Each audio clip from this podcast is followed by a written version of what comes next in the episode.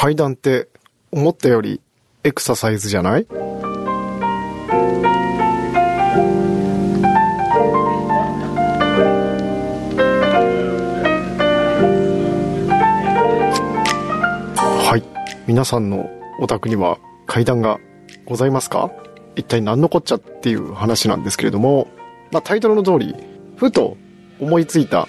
階段思ったよりエクササイズだよなってふって思いついて、そのまま収録ボタンを押してみた状態でございます。はい、そんなわけでちょっと何のまとまりもないまま話し始めてるんですけれども、ですね、こう健康上のために運動しましょうっていう文脈で、こうウォーキングとかランニングとかあるじゃないですか。で、まあよくあるのは健康のためにジム通いしようみたいな話になったりなんかして、でもジム通いってまずジムに行くまでのハードルが高くて続かないんですよね。まあ、できる人は全然いいんですけど、はい、お風呂行くついでに行ったりとかっていう風にやってる方もいらっしゃると思うんですけど、ただそのなんていうのかな、こう運動っていう風にかしこまって運動するよりも、こう日常のなんて言いましたっけ、ニートでしたっけ、日常の家事とかして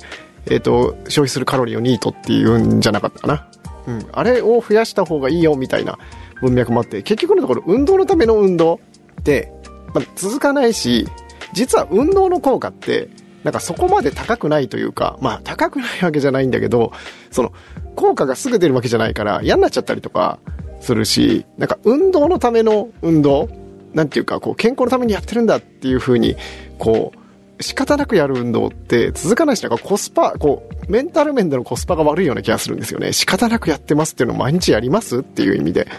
そういう意味でその日常の家事とかの動作のエネルギー消費を増やしましょうっていうのが結構いい考えだなと思ってるんですけど、これあと面白いのがあって、なんだっけな、ホテルの従業員の方だったかなってベッドメイキングとか掃除したりとか結構なこう運動量あるらしいんですよ、仕事上で。で、不思議なのが、それをそのまま仕事としてやってる人たちと、で、あとは別に、それってこれ、あなたたちがやってることはこれだけの運動効果があるんですよっていう風に教えたグループと分けたらしいんですよね。そしたら、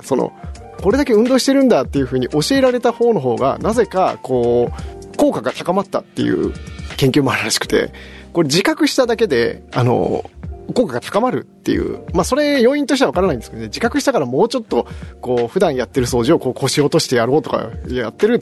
この小さな積み重ねが効果に跳ね返ってるのか、ただ単にその意識しただけで変わるかっていうのはまあちょっと分からないんですけど、うん、そんなこともあるらしくて、でなかなか本題に入っていかないんですけど、階段って思ったよりエクササイズだなと思ったのが、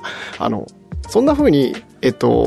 のかな。最近のインターバル速歩っていう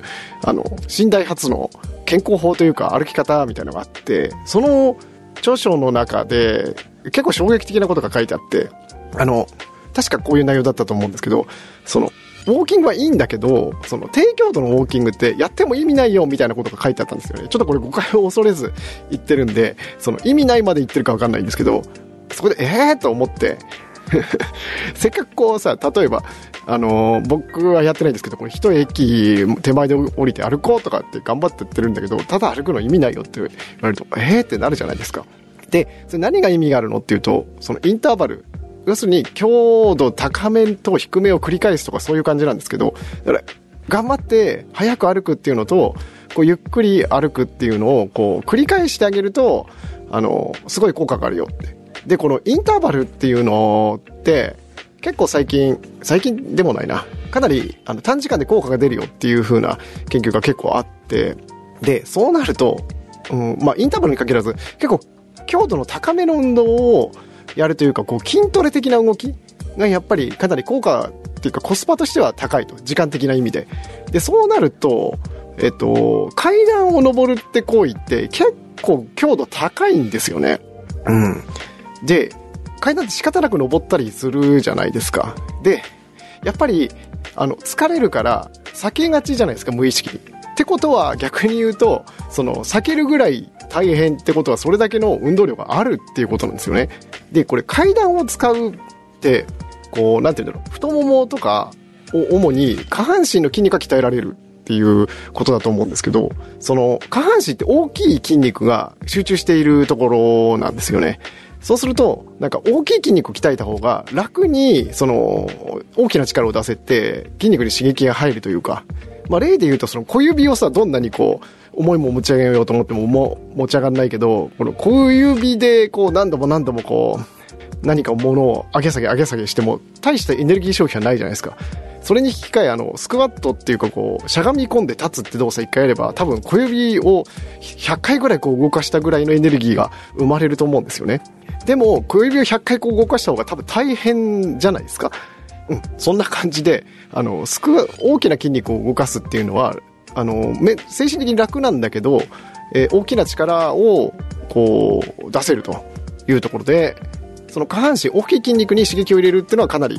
意味があるんじゃないかなというところなんですよね。でしかも階段を使うとなるとその対比するのがエスカレーターエレベーターとかになると思う。エスカレーターはまああれですけど、エレベーターと比べて実は階段の方が早かったってケース結構あるんですよね。待ってる間に階段で登った方が早かった。そうなるとそのなんて言うんだろう、こと階段にを使うってことにおいては普通運動って運動のために時間を割くじゃないですか。それが階段を使うと運動できてなおさらに時間も時短になるっていう、こう不思議な効用が得られるっていうことですね。だからある意味これはすごいことなんじゃないかっていう、その移動でこのエレベーター使うところを階段にするとその時間も短縮できるわ、運動になって健康になるわ、こう最高の状態が得られると、一石二鳥三鳥が狙えるっていう感じで素晴らしいんじゃないかなということで、まあ、そう考えると冒頭の話じゃないですけど、うちに階段があるないでかなりこれ健康度変わってくるんじゃないかなとか思うんですよね。うん、でさらにもう一つの観点から言うと、その BDNF って言って脳由来神経なんとかブレインなんたらかんたらっていうホルモンかならしいんですけど、もともとは脳の中でしか分泌されないみたいなことが研究されてるらしいんですけど、これ何かっていうと分泌されると脳が活性化されて誤解は恐れず言えば頭が良くなるというか脳が活性化されて働きが良くなるみたいなものらしいんですけど、どうも近年これが筋肉から分泌されるっていうことも発見されたらしくて、でそうなるとこれはなんていうかな、推測なんですけど、やっぱり大きな筋肉を動かした方が分泌量が多い気がするんですよね。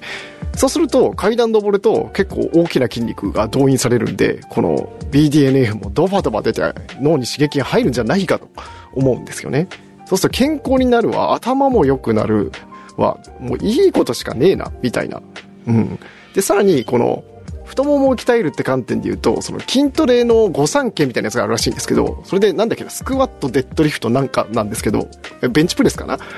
で筋トレやるならこの3つやれみたいな、その3つがあるらしいんですけど、その中にもスクワットが入ってる。つまり太ももを鍛えるのはコスパがいいぞっていうことだと思うんですけど、なんでこの3つなのかはよく知りませんけども、はい。でさらにですよ、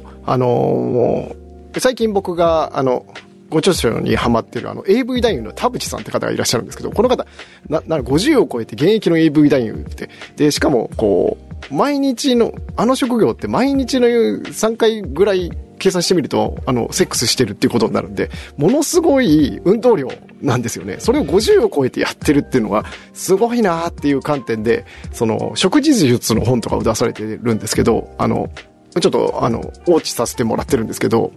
その方もこのなんか四股を踏むようになんていうかな、足を広げてそのスクワットするのをこうセックスする前にやってから挑むと全然こう違うよっていうこともおっしゃってて、まあ、何が全然違うのかはよくわからないんですけれども、はい。でさらに言うと階段を上り下りするのって例えば今のは日常生活で階段を上るってことにフォーカスした話なんですけど、トレーニングとして見た階段ってそのなんていうのかな、ナチュラルにインターバルトレーニングだなと思ったんですよね。階段を上ったら降りるわけじゃないですか。だから上ってる時に強度高くて、で下ってる時って実は結構その筋トレ要素があるらしいんですよね。筋肉に刺激が一番入るのって伸びる時、伸びながら力をかけてる時らしいんですよ。その収縮しながら大きな力をかけるっていうのがこの筋肉の働きなんですけど、伸びながら力を発揮しながら伸ばすっていうのにがすごく効くみたいな話もあって、その階段を降りるっていう行為にはその動作がすごく入ってるらしいんですけど、はい、そうなるとこの登って強度高くして下ってっていうのを繰り返すっていうのはすごく効果があるんじゃないかという推測ですね。はい、そう考えるとスマートウォッチに階段今日いくつ登ったかって大体標準で組み込まれてる機能あるじゃないですか。ガーミンとかあとアップルウォッチもそうなんですけど、確か階段上り下りっていうのがその歩いた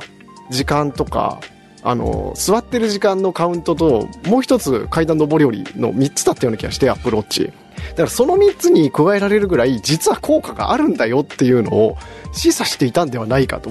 思うんですよね。はい、わざわざ階段上り下りする台数って僕最初